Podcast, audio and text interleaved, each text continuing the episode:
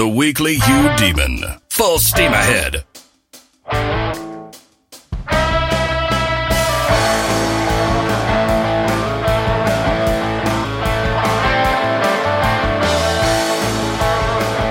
Welcome to episode Forte.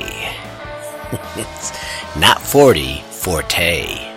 It's like those idiots who still say partay instead of party. It's like, that was pretty cool back in the early 1990s, but, or vacay, that's awful. I went on vacay. It's just horrible thing to hear. it just jars my ears. But actually, this is not episode 40. It's 47. I had seven podcasts I released on the old Anchor software. And by the way, that feed's still out there. For a variety of reasons, I decided not to discontinue it, so I post to both feeds. Doesn't matter which one you subscribe to. I prefer you subscribe to the current feed, uh, but it's not going to make any difference to your listening experience, so it doesn't, just doesn't matter. The reason, um, you, in case you're curious or don't remember what I said back in September of last year, the reason I went with a new feed is because I own that feed. And so I'm not subject to Anchor and its whims. It's like I have a Spotify subscription and I'm always concerned. What happens if they completely screw me over and say, hey, it's not going to be $2.80 anymore. It's going to be 200 bucks a month or something. Yeah, I'm just screwed. I'm just assuming that won't happen. Or, or like Apple, they start putting in all sorts of demonic and dictatorial commands that you have to follow if you want to be part of their universe. and so, and so I get it why some people don't like to go on Spotify. They want to own their music. I get it, but, um, that's the same reason I did this with, with, uh, with the new feed. I want to control my own feed. I, I own it. So I'd rather go to that in case I ever need to drop the anchor feed. You know, you're on the good one, the permanent one, so to speak. Anyway, so it's not really episode 40, it's really 47, but if you're on the new feed, it shows 40. Big news for all us GK Chesterton fans out there. Last Thursday or Friday, the Bishop of Northampton, where Chesterton lived, denied his cause of canonization. He said G.K. Chesterton was not a saint, which is just like blasphemy to the Chestertonians out there. That's what we call ourselves, Chestertonians. Those who don't know it, I, I was really into G.K. Chesterton for quite a few years. Still am. Uh, he's just phenomenal. Probably my favorite writer of all time. Uh, but I'm not into him like some people. There is a Chestertonian cult out there. And I actually edited their magazine for a short spell, about a year and a half, I think I edited this magazine. It was, it was a labor of love, no, no pay or anything. And it was a thing called Gilbert Magazine, and it was the merging of three separate Chesterton societies in the United States. There's like the Midwestern Chesterton Society, then I think like the Minnesota Chesterton Society, whatever, but they merged their, their forces, their membership to create the American Chesterton Society and they produce this magazine. It's, pretty neat for a neat little magazine. I definitely recommend checking it out. They could use this, the support. I think the circulation is maybe a thousand, fifteen hundred. So it's a very, very small magazine. But anyway, they're probably crestfallen because G.K. Chesterton's cause for canonization will not be moving forward. The Bishop of Northampton said three reasons. One, there is no cult surrounding Chesterton. Now, cult does not mean, you know, like Krishnas and the Ragadishis or whatever, you know, clanking cymbals. That's not what they mean by cult. Cult means basically as soon as a person dies, people who knew the person come forward and said, I think this person was a saint. You know, so like if I die, you know, people coming out of the woodworks in my hometown saying, I think this guy's probably a saint. And we gotta tell the bishop about what everything this guy did for me one on one or whatever. They said when Chesterton died, nothing like that happened. Funny story I heard, one thing, uh, there's a relatively unknown saint, I forget his name, but he's been recognized as a saint. And one thing, one of the things that people posited you know, for his local cult that grew up around him after this, this, uh, inconsequential bishop died. They said he kept going to this barber who was losing his eyesight. And the barber couldn't see. And not only did the haircut suck, and this bishop paid for him, the barber kept cutting his scalp, drawing blood. So it was painful for the bishop to go.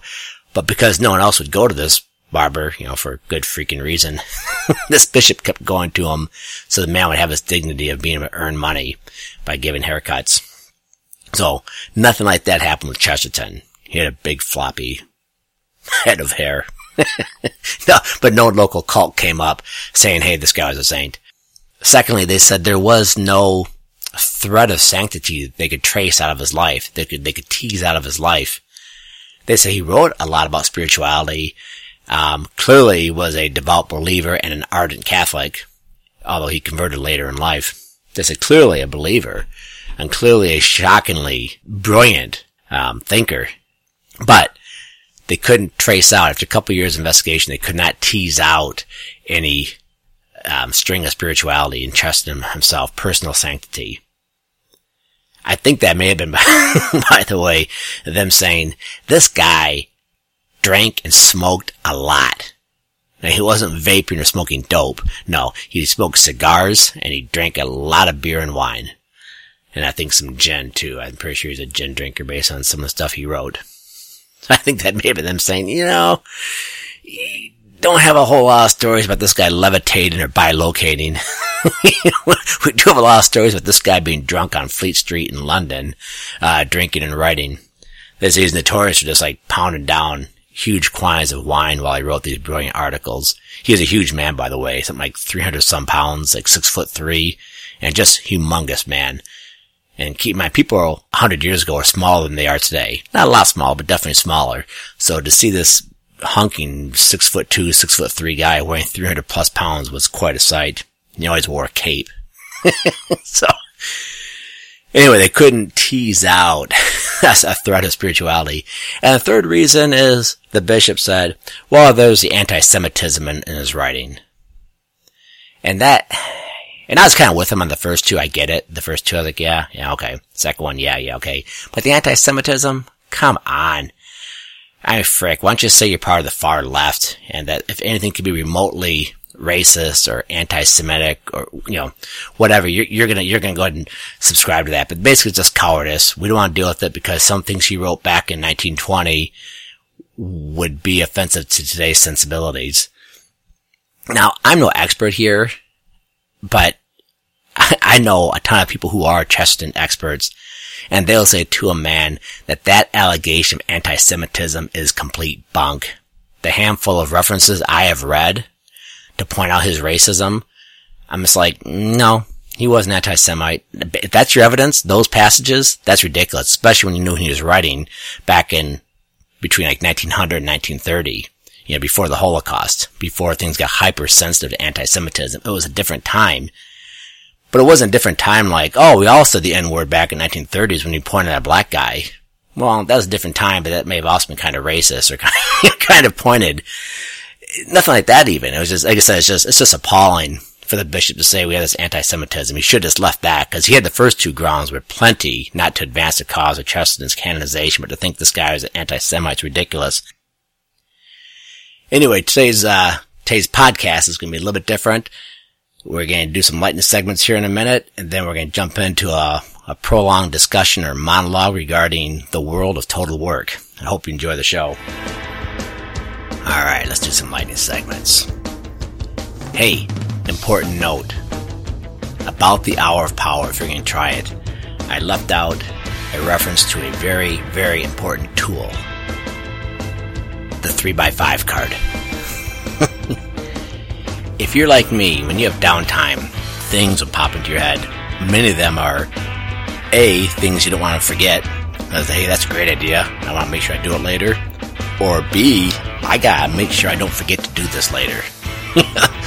and if you're like me, you begin to worry about it. It's like, oh, if I jump back into, you know, this focus you know, purposelessness, you know, focus without purpose. I'm to jump back into my focus here.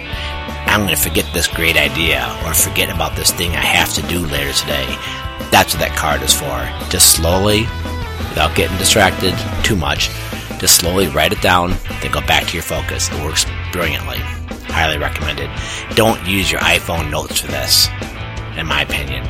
Don't use the note app. Don't use any electronics at all in my opinion. Maybe it works for you, but I'd go with the simple 3x5 card. It'll slip in your pocket when you're done. Take it with you to the office, whatever. Works well. For about 10 years now, I've been into alternative exercise. So I do these like six ounce lifts at the bar. No.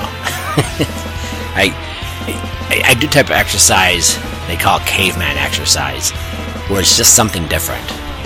And so a classic caveman exercise would be you go out for a walk, and then you sprint for a little while, and then you jog, and then you sprint, then you stretch, then you sprint, then you walk. You mix it up. The person who taught this system to me, Art De Vany, I think his name was. Anyway, he said like basketball is a perfect caveman exercise. Know, it's because you're jumping, you're shooting, you, you know, you shoot, you have to kind of set yourself, take aim, but then you're sprinting up and down the court, and then you're moving back and forth, shuffling. Because basketball is a great exercise for caveman exercising. What I really like to do now, I really got into it the summers, playing aerobie. The aerobie, A E R O B I E. If you had never used one, get get it. It's like nine bucks on Amazon. It's a frisbee, but it has a great big hole in the middle. And this thing flies and flies and flies. It holds the record for the longest anything's been thrown. I think it's like 300 yards. Someone chucked this thing. Uh, my record, I threw it back in the 1980s when I first started uh, doing the aerobie. I threw mine like 130 yards. Um, so it's pretty cool. So I go out to a field, a football practice field. You want to be level with one or two of my kids, and we chuck this aerobie around. And you know, sometimes you have to sprint to get it because you know you're trying to throw something 75 yards. It's not going to be on the money very often. But then you sprint to get it, and then you throw it to the next person, and you kind of keep moving while you do it. Great form of exercise. After half an hour, you you would have sprinted a lot, walked a lot, jogged a bit. Had to adjust, you know, like a wide receiver, look over both shoulders. You have to set yourself a lot to focus and make a good throw. It's it's it's excellent, excellent caveman exercise. Highly recommend it. My son Jack was telling me he was in Kalamazoo, Michigan a couple weeks ago, and he went to a bar that had a beer market. And I'd heard of these before, but I didn't know exactly what they were. These are just brilliant. You go, you go to the, the restaurant or the bar, and the price of the beer varies on how based on how many people are ordering it. So, like, if no one has ordered a uh, Hamm's in quite a while, you might be able to buy a glass of Hamm's for sixty cents. But if Oberon's being ordered out the wazoo, that might cost 450 and the beer prices constantly fluctuate like in the stock market. Just just sounds great. I, I gotta get to one of those as soon as possible. Little daughter Margie returned from Europe last week. Ecstatic to see her. My daughter's driving me nuts, but I just just love her to pieces. Uh, she has had three weeks in Europe. She went to Italy, Austria, Slovenia, Croatia, and Germany. Uh, spent significant time in all of them. She's also in Barcelona, Spain, but that was just a stopover, so that doesn't count. Um, but she spent significant amount of time in all those places. Just loved it. And in Italy, she also went to Venice, which you know used to be kind of a separate city-state. So arguably six places she went, or but she spent a lot of time in Florence. The one thing she brought back to me, which I just really hit me like a ton of bricks, is she said all Europeans smoke all Europeans treat their skin like crap when it comes to the sun. Now, she didn't say all, but well, she did say all, but she did not mean it. She was out. The, my friend, I went. To, she was a friend I stayed with. Her family doesn't smoke, and they're just dark complected. You know, my wife Marie, she's in the sun all the time. But she was there clearly people, you know, like like Meg. Meg has my skin complexion, the reddish hair.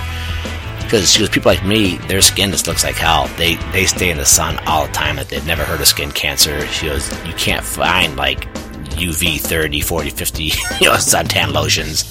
People don't wear hats, no shade, everything's sun baked, and they smoke. And you know that took like a ton of bricks. It's like Plato. You know, Plato, the Greek philosopher, said society is man writ large. So, if in your society you have a bunch of people who have a death wish, that means your society has a death wish. So juxtapose the European skin cancer promotion and the nonstop smoking. Juxtapose that with the Muslim immigration, where they bring in millions and millions of Muslims to take over their culture. Europe has a death wish. It's really, really sad. You can say what you want about European culture. and I'll join hands with you to some extent on the evils of colonialism and some of the atrocities that were committed. But I'll go hammer and tong with you on the greatness of European culture, what it did for this world. And I, I actually have some grave, grave reservations about that because that was all part, of, part of the modern experiment and I'm really getting into the postmodern type studies. I'm just like, wow, that whole modern thing kind of sucks, and the whole colonialism was part of that modern experiment. So I do have some reservations, but the accomplishments of European culture can't be denied. So it's it's an extremely sad thing, especially when you look at European culture isn't just the past 400 years, which is where most of the atrocities took place. You know, 1500 on is when the atrocities took place. European culture goes back 2,000 years before that, and that's being lost in this death wish that Meg saw firsthand in every bar she went into and every beach she frequented. Again, very sad. Go check out Once Upon a Time in Hollywood. At least when it comes to Amazon Prime. Uh, I really liked it. I checked out with my kids, and my kids did not like it. Uh, Michael did, but the other kids just like it's, it's horrible. It didn't get it. It languished, and it did. It is like, gosh darn it, Tarantino. Two hours and forty minutes, and that movie should have been two hours. And yes, you could say, well, Eric, you just don't get the artistry of it. Okay, fine, whatever. But I, all I tell you is, I was bored for like forty minutes of it. It was right in the middle of it. The beginning was great. The end was great.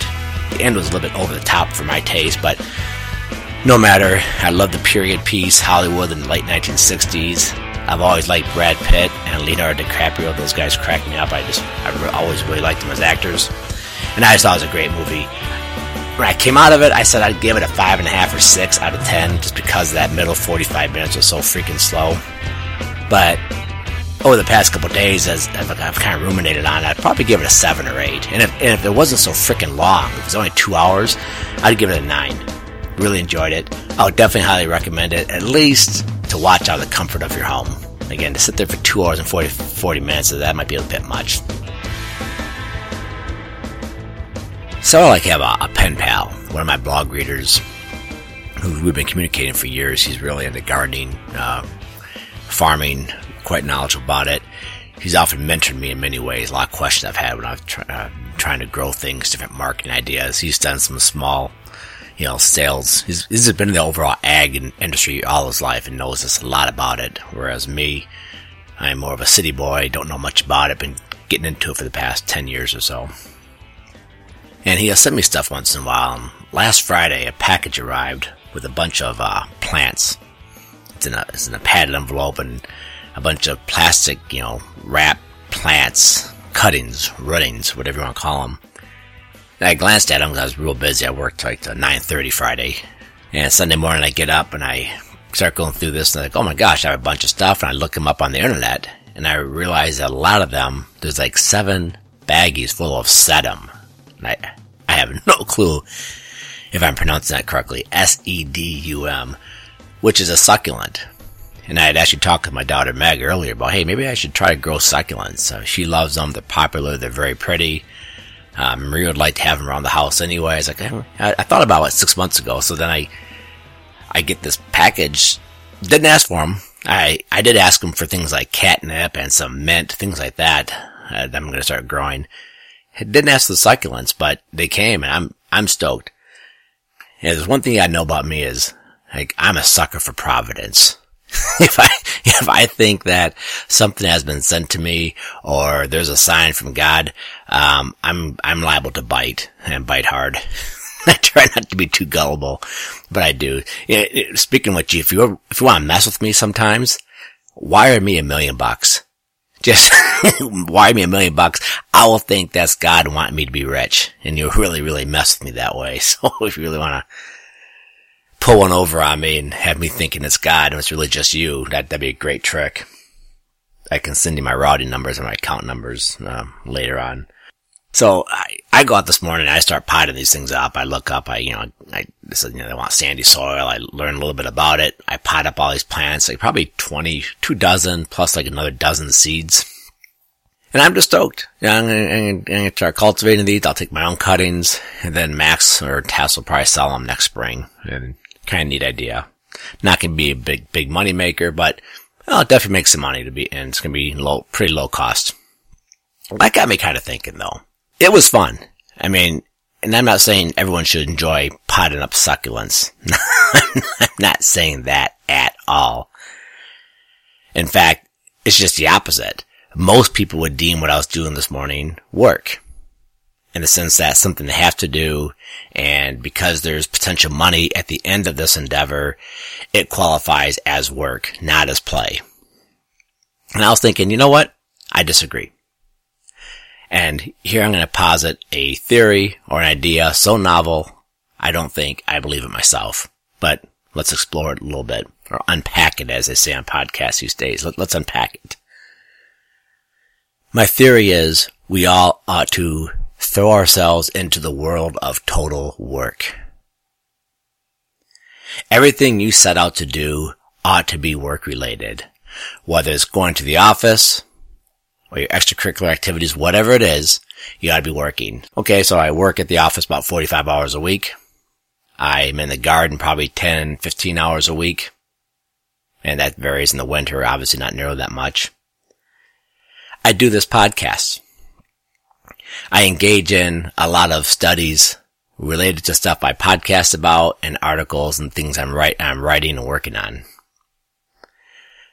All of which could bear fruit. I mean, the work at the office obviously bears fruit immediately. I, I get a weekly paycheck. Uh, the garden, uh, bears fruit at some point in the form of, you know, form of money when the kids start selling the stuff and I take my cut. Um, which still leaves me greatly in the hole. I hope to reverse that, start making this profitable at some point, but still at this point it's not profitable. And then the podcast isn't profitable, but hey, it might be. You know, I have some Amazon links. People do go there. It does generate some Amazon money. So, you know, that's not, this is definitely much more of a, a work of love, so to speak. And my point is, in this culture, everything you do ought to be work. Because this climate with the internet and the, the extra disposable wealth that you, you know, um, that, that you have access to, you can constantly be doing things that you enjoy that could have money at the end of the pursuit. This isn't 1890 when any work you did involved, you know, basically getting whipped in the back by a, by a foreman working in a 120 degree smelting factory. Okay. Things are much better now and you can kind of create your own life. In fact, I don't think you need to go work in an office 45 hours a week like I do. I think you can come up and be a jack of trades, so to speak, be an entrepreneur and piece together two, three, four, five, ten different gigs that you make a living out of, as long as you are constantly working. And I have clients who are like that, and I and, it hit me like ten years ago. I, I realized what these guys are doing is like they are working twenty four seven, and I'm going to qualify that in a second. But there's a couple guys I realize Friday night, Saturday morning, Sunday, they are working constantly and they are never, ever freaking stressed out. They just love it. And my point here is just love it. Okay, so I'm saying work, work, work 24-7. You're thinking, boy, Scheske, you're freaking nuts. And I'm saying, no, invert the binary. The binary here is work is, uh, we'll say work here is bad and it's juxtaposed against play, which is good. And in this culture, we all want to have fun and be that dude in the, you know, in the beer commercial and all that. And I'm saying, no, invert that binary, make work play. And if you approach your work with the right attitude, it's no longer work, it's just play. And there's so many different ways that you can make money in this climate. You should never have to work a day in your life. You could just play, play, play. Albeit in the form maybe of weeding a farming plot, which I actually enjoy, but most people would not find fun. I freaking love carting stuff around, pile up wood chips in a wheelbarrow, pushing it, putting them on my back, carrying it, whatever, getting physical exercise like that. I absolutely dig that stuff, especially if I'm like listening to a podcast while I'm doing it. Like one of the best things in the world, in my opinion. That may not be for you, but for me to call that work, that's really a freaking stretch. And that's why I do so much of it with virtually no pay. Well, in fact, I had no pay at all at this point. I still, three years into this, uh, this production side I have in selling produce and selling flowers, I still haven't turned a profit. Although the flowers are very profitable. That, that branch of the business is definitely turning money, but doesn't matter. The point is, it's something I find is playful. It's fun to do. Most people would find to be work. There's a bajillion things out there. Find one, two, three, four, five of them and run with it. Now let me back off that a little bit. Cause, you know, now I have a bunch of people running out there and they say, I'm going to do nothing but work, work all the time, just be a workaholic. And some people have called me a workaholic and I, I find it flattering because I'm thinking, well, kind of a playaholic. but fine, be a workaholic. Now, let me back off that a little bit. First off, I'm going to read to you from the book of Ecclesiastes. This is funny. Talk about providence. I had these ideas this morning and then I went to mass and this was the reading. I kid you not. For what profit comes to a man from all the toil and anxiety of heart with which he has labored under the sun? All his days, sorrow and grief are his occupation. Even at night, his mind is not at rest. This also is vanity. That's the second chapter of Ecclesiastes. So going back to my thing, like I'm a sucker for providence. I'm like, oh man. And this idea of total work I was getting podcasts about today and the very first reading at mass is like, don't do that. But I don't think so. Cause it says they toil and anxiety of heart. And I'd focus on that phrase, toil and anxiety of heart. Well, first off, how I set this whole thing up was in today's climate, you can find things that are quote unquote toil, but to you, they'll be play, like me in the garden. Okay, so it's not really toil. Second part, anxiety of heart. Hallelujah to that. And this is tough, but you can't approach these things with anxiety. If I got stressed out about the garden, I'd probably die before I was 60 of a heart attack. And I, and I can't deny it, and we're going to talk about it a little bit here yes, sometimes the garden or the produce site when it's not doing well causes me anxiety, but not normally. And in fact, over the past year or two, I've gotten really, really good at saying, ah, F it.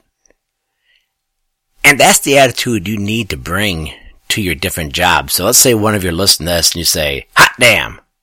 I'm going to quit my job. Now I'm going to do what Scheske says. I'm going to start up a website. and I'm going to start selling these widgets. I'm really into four wheel trucks and I'm going to start working on, you know, a repair shop, have that on the side, and whatever you're going to do. Again, you figure it out yourself. But then as you start jumping from these different ideas, you know, I got this job, this job, this job, this job, and you start stressing out about them, you're going to freaking kill yourself. It's a vanity of vanities, like the book of Ecclesiastes says, and you're going to be miserable. You have to put each job away when you move to the next one. And that's a tool in life you should always have. I want to try phrase this tool as precisely as possible. It's the ability to pull your mind away from the last task to focus on the current task. I would urge you to develop that ability, that mental ability like you would develop your ability to bench press or to drive down your time in the 5K. I would cultivate and exercise your mind to yank it the frick away from the task you're not doing now. I'll beg you to do it. Because it's something we don't talk about much. I, I think most of us think that, oh, well, I'm just kind of a daydreamer, my mind flits around, and I'm, I'm just, I'm kind of worried, I kind of, I'm a worrisome type person, I worry about things, I have a lot of anxiety. It's like, stop it. So, for instance, I was working in the garden yesterday, had a great outing, made a lot of progress, worked three or four hours, had to come back, I had some studies I wanted to get done. I found my mind going back to things I did not get done at the garden. I want to go back and do them this coming week. I told myself, stop it. You got to get your mind off the produce site and focus on the book you're reading right now and these notes you're taking, this thought process you're doing. You need to yank your mind away from the last task and put it on the next task. This is a life tool. It may not be natural, just like maybe bench pressing 250 pounds isn't natural. You gotta develop it. Okay, so that's like the first caveat I would give you if you're to try this, this world of totally work when you're to do nothing but quote unquote work. And again, I put it in quotes because it's kind of like play. Secondly, if you do this world of total work, you're going to find yourself blowing off people a lot. That's my biggest freaking problem. I've been in, I've been in the world of total work now, honestly, since I was probably 26. I just didn't know it. I've always been doing something else. Working as a writer, you know, at one point I was making as much as 10,000 bucks a year off my writings and edited a magazine for a while, uh, working at the office, working in the garden. It's, you know, again, I've, I've realized recently it's like, oh, I'm kind of like, uh, maybe a workaholic or again, a playaholic and I'm, I'm okay, I'm okay with that. I just didn't really realize what it was.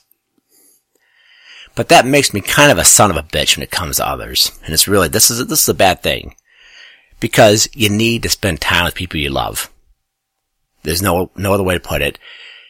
There's basically two ways to show people you love them. That's you give them things or you spend time with them. Well, in this culture, money is plentiful. You may not feel like it is, but it is. We are shockingly, shockingly wealthy.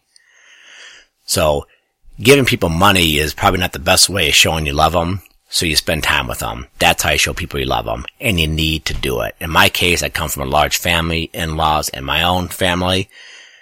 And I have friends. I just have a ton of people, quite frankly, I like a lot. And I'm not talking like, oh, Eric's such a loving guy. No, I'm just, I mean, my brothers are cool. My brothers-in-laws are cool. Uh, I mean, everyone around me is pretty much cool and I like spending time with them, but yet I find myself kind of shoving them off to the side because, hey, gotta get in the world of total work. Don't do that you have to carve out the time for others. Okay, another thing, this, you know, this whole work 24-7. You can't. You have necessities you have to do. You're gonna have to eat. You're gonna have to sleep. You're gonna want to exercise, unless your work and makes you exercise, like me in the produce site. You have your toiletries and personal hygiene, hopefully, for the good of those around you and your businesses. You don't want to reek. Another necessity is prayer. You're going to need to carve time out for prayer. As I indicated last week, and I'll indicate it another, you know, whenever you want to talk, I'll tell you the same thing, at least an hour a day.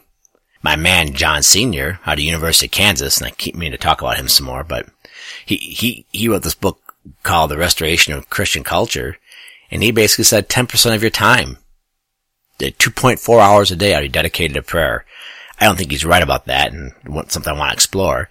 But he said 10%, you're supposed to tithe everything to God. That's not just your money, that's also your time. Therefore 2.4 hours to be going to God because you have 24 hours in a day. And my response to that is, yeah, well, I don't think I have 24 hours in a day. Um, if God wants to make me into someone who does not need to eat, sleep, or take a dump, uh, yeah, maybe I have 24 hours in a day, but right now I don't have 24 hours in a day. Um, and then I'll see what I have net. It's like the whole thing about do you tithe out of your gross income or net income? I strongly believe it's net income. I'm open to the gross income approach, but the, I've thought about this extensively and it's just, I think every other approach just breaks down. I think it has to be net income. And in fact, I like, I like C.S. Lewis's, um, answer when he said this. He goes, I don't know. I don't care. The fact is, if you're not giving to charity and back to God enough that, that it hurts a little bit, then you're not given enough. I don't care what the percentage is. That's probably the best test I've ever heard, but anyway. So, you have the, the necessity of spending time with others. You have the necessity for prayer. You have the necessities of your life, like sleeping and exercising. I think closely related to prayer, I think you have the necessity of doing nothing. G.K. Chesterton wrote twice essays about the importance of doing nothing, just like staring off into space, lying in bed staring at the ceiling you, you need some downtime that is totally down. Not watching TV, not getting drunk, just down. And no one does that, by the way, but I'd urge you to do that. 5, 10, 30 minutes a day. Maybe just on the weekends. Just take time off just to sit on the front porch and stare out into space. Downtime for whatever reason, that's when the muses talk to you. That's when ideas come to you. That's when grace flows. It's when you're just shut down. And maybe you say, oh, okay, I'll do that. Okay, Eric, I'll make that the John Senior 2.4 hours. so I could do one hour of the hour of power and prayer or study, whatever you want to call it. And I'll take the 1.4 hours and I'll use that as downtime since that is kind of a quasi type of prayer. And I could, I could respect that. It probably may not be a bad idea. So the point is, once you build in all those exceptions, you ain't working 24-7. I don't know what you are working. You know, maybe you need 10 hours of sleep a night. Maybe you need six. Maybe you need eight like I do. I don't know. and then maybe a large family, but maybe a small family. I don't know, but your world of total work is not going to be the world of total work. All you're really doing is jettisoning Netflix, that freaking whore. I'm, I'm canceling my Netflix subscription, by the way. I think I just have to, but so you're watching a lot less TV. Uh, you're just not effing around. You're not spending just absolute idle time with others necessarily. I mean, cause let's face it, I mean, you can spend too much time just effing around. You you and a buddy. Well, I love my buddy. We have a great time out drinking together and which, which, hallelujah. I think that's great stuff. I really do. Going out to hit some bars with friends. I think that's, I think that's like a great, a great good, you know, within reason. You don't be sloppy drunk or anything, but I think that's a really cool thing. I think it's a great thing. I think it's uh, healthy. But if you're doing that five hours a night, seven days a week, let's face it, you're way overboard. And even if you're not drinking, it's like, oh, my buddy and I went golfing this day, then we're bowling, then we're out getting drunk, and then it's like, okay, too much time with the buddy, stop the bromance, you know. So everything's gotta be, you know, you got, you gotta throw all this advice like into a kettle and mix it up and shake it up and pour it out in a way that fits your life. One final thing. It's kind of funny, these thoughts on total work. I was like, boy, I'm gonna do a life of total work, and by time I build in all these exceptions, it's gonna be a very balanced life. It's not gonna be bad at all. It's gonna be quite enjoyable. As long as I approach it without the anxiety of heart that Ecclesiastes condemns and many, many, many others condemn. And it's, you know, it's gonna be, it's gonna be, it's gonna be okay. It reminds me back when I first moved back to my small town and set up shop as a lawyer. I was involved just in a ton of things, partly because I needed to develop my practice, partly because I'm getting re in touch with old friends of mine from high school, partly because Maria's new to town and she's really extroverted and she wanted to get to know people, but I speculated that I bet you I could stop eating. And I'm serious. I actually put pen to paper and I thought to myself, I could probably stop eating forever. I'll only eat when I'm at one of these social functions and then I'll gorge myself. Yeah, probably won't get invited to very many social functions and eating all the food, but, but, but typically there's food. They're like throwing food out at the end of the night.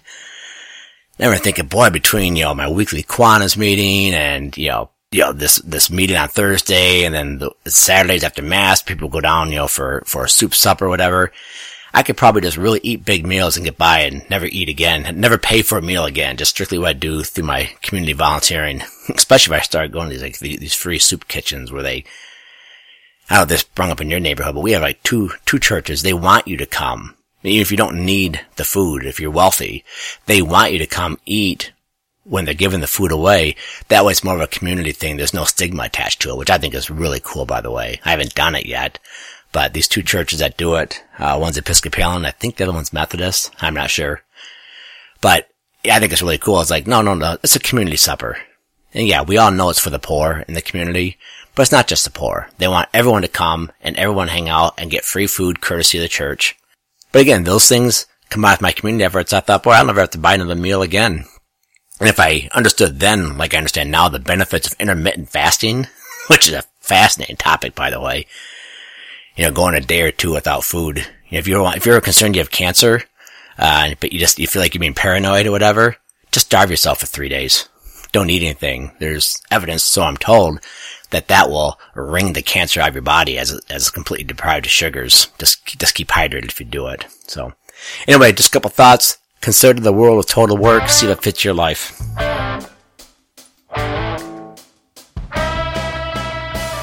Alright, that is a wrap. I hope you enjoyed the show. The Weekly Eudemon Twitter feed is active, so go subscribe to that. And I always welcome emails, suggested topics, questions, commentary. EricScheske at gmail.com. I'd love to get emails from you guys. I'll always try to respond. Uh, sometimes I get, honestly, I get, I get too many. I can't respond to all of them. Not just the weekly Eudemon related, but other things. But I will try to respond. And if not, you know, by email, or maybe I'll put it on the show and I'll, I'll, I'll mention your topic on the show and kick it around. As always, thanks for listening.